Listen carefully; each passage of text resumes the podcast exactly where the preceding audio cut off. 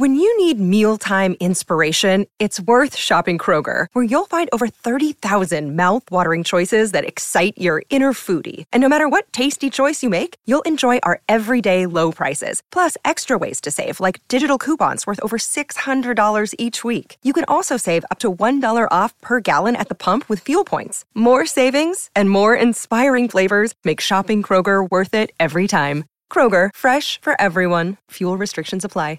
You know how to book flights and hotels. All you're missing is a tool to plan the travel experiences you'll have once you arrive. That's why you need Viator. Book guided tours, excursions, and more in one place. There are over 300,000 travel experiences to choose from, so you can find something for everyone. And Viator offers free cancellation and 24/7 customer support for worry-free travel. Download the Viator app now and use code Viator10 for 10% off your first booking in the app. Find travel experiences for you. Do more with Viator. I'd like to give a shout out to Praise. He is actually working in the background, so appreciate your Praise. Thank you so much for that. And Zach, with you opening, being on the positive side, you get first 5 to 10 minutes. Whenever you're ready, your time is yours.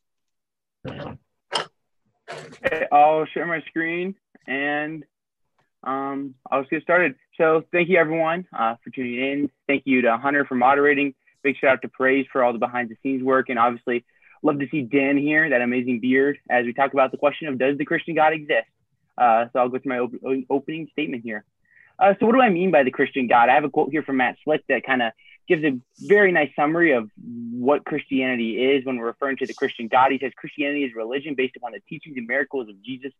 Jesus is the Christ. The word Christ means anointed one. Christ is not Jesus' last name. Jesus is the anointed one from God the Father, who came to this world, fulfilled the Old Testament laws and prophecies, died on the cross, and rose from the dead physically. He performed many miracles, which were recorded in the Gospels by the eyewitnesses. He is divine in nature as well as human. He has two natures and is worthy of worship and prayer. Christianity teaches that there is only one God in all existence, that God made the universe, the earth, and created Adam and Eve. God created man in his image. So I'm going to give 4 cumulative arguments that are going to build up to the Christian God. The first one is that events that it wouldn't occur if metaphysical naturalism is true occur. Therefore, metaphysical naturalism is false. Argument number 2 is the beginning of the universe points to a necessary being. Point number 3, the design of the universe points to a designer. And point number 4, the best explanation of the facts regarding Jesus are his resurrection from the dead. Therefore, the Christian God exists. So the first point I'm going to make is supernatural events happen. If supernatural events happen, naturalism is false. Supernatural events happen. Therefore, naturalism is false. And I'm talking in a metaphysical sense here. A supernatural event is an event that will not take place within the laws of nature. So I'm going to give a couple examples from a couple of journals and some books of things that seem to be supernatural events. I'm not going to read all of this because it's a lot here, but I encourage you can pause and kind of talk about what's going on here. So the first comes from Contemporary Therapies in Medicine. It says a male infant at 2 weeks of age was hospitalized, vomiting forcefully, did not improve with medical therapy. He was diagnosed with gastropariasis, and for 16 years, he was completely dependent on J-tube feeding. In November 2011, he received a proximal intercessory prayer. That's kind of a prayer where you'll lay hands on someone, as we do in a Christian church. It says after this prayer experience, he was unexpectedly able to tolerate oral feedings. 7 years later, he's been free of symptoms. In the literature here, it says that the present case of a sudden lasting recovery from this severe refractory and lifelong gastropariasis is unique in the literature. And in the end, there's insufficient evidence that the placebo effect can account for the observed resolution of symptoms. Another case comes from the books Closer to Light and Transformed by Life. I believe it's Dr. Jeffrey Long, who doesn't write this book, but he's also done a lot of work regarding the science of near-death experiences. And what you can see here is someone who is profoundly comatose. And through this, you can see the doctors who talk about when I first saw her, her pupils were fixed and dilated, meaning that an irreversible brain damage most likely occurred. But only 3 days later, the girl surprisingly revived and made a full recovery. And the amazing part about the story is Katie began repeating incredible wealth with specific facts regarding the emergency room, her recitation, and even physical descriptions of the two physicians. Morse, the doctor, confirmed that a child with Katie's symptoms should have had absence of any brain function and therefore should comprehend nothing. But to the complete opposite, Katie recalled these recent details for almost an hour. Katie correctly reported very specific details concerning the clothing positions of each of her family members, identified a popular rock song that her sister listened to, observed her father, and then watched while her mother cooked dinner. She even identified the correct food, roast chicken and rice. So I mean, if you want to argue that these events occur naturally, I think if these are just the one or two events that happen, I could see that. But I think when you dive into the literature, there's things like this that happen all the time, which makes me believe that naturalism is false. Second argument is the beginning of the universe points to a beginner. So this is kind of an adaptation of a cosmological argument. 6 points here. Here's the first three. If something has a finite past, its existence has a cause. The universe has a finite past. Therefore, the universe has an existence of its cause. And then here it says, since space-time originated within the universe and therefore similarly has a finite past, the cause of this universe's existence must transcend space-time and must have existed spatially when there was no universe, atemporally. If the cause of this universe's existence transcends space-time, no scientific explanation in terms of the physical laws can provide a casual account of the origin of the universe. And if no scientific explanation can provide a casual account of the origin of the universe, the cause must be personal. Explanation is given in terms of a personal agent. This argument, if you want to look at it a little bit more, comes from the Stanford Encyclopedia of Philosophy, not something that you just Google and find from a random blog online. The third argument is the fine-tuning argument. The fine-tuning is in the universe is due to either physical necessity, chance, or design. It is not due to physical necessity or chance, therefore it is due to design. I'm sure as part of modern day debate, you've heard this argument a bunch of times. Examples of fine-tuning. Here's just a couple broad ones. There's many different constants, and many people a lot smarter than me in astrophysics or related fields will talk about these things. Dr. Luke Barnes is one that comes to mind as I think about this. So here's a couple. Gravity. It interacts with how objects move. You have the electromagnetic force, which talks about how electrons interact, and the strong nuclear force, which talks about what atoms would exist. So I think that through these constants, we can see that our universe has some sort of fine-tuning. Most cosmologists would agree that these constants don't have to be the way they are, and if they varied by slight percentages depending on the constant, we live in a very different universe. Well, we wouldn't even live, most likely. So supporting premise one, these are the only potential explanations given the current data. If you want to propose something like a multiverse, we need evidence, not just a theory. Supporting premise two, there's no good reason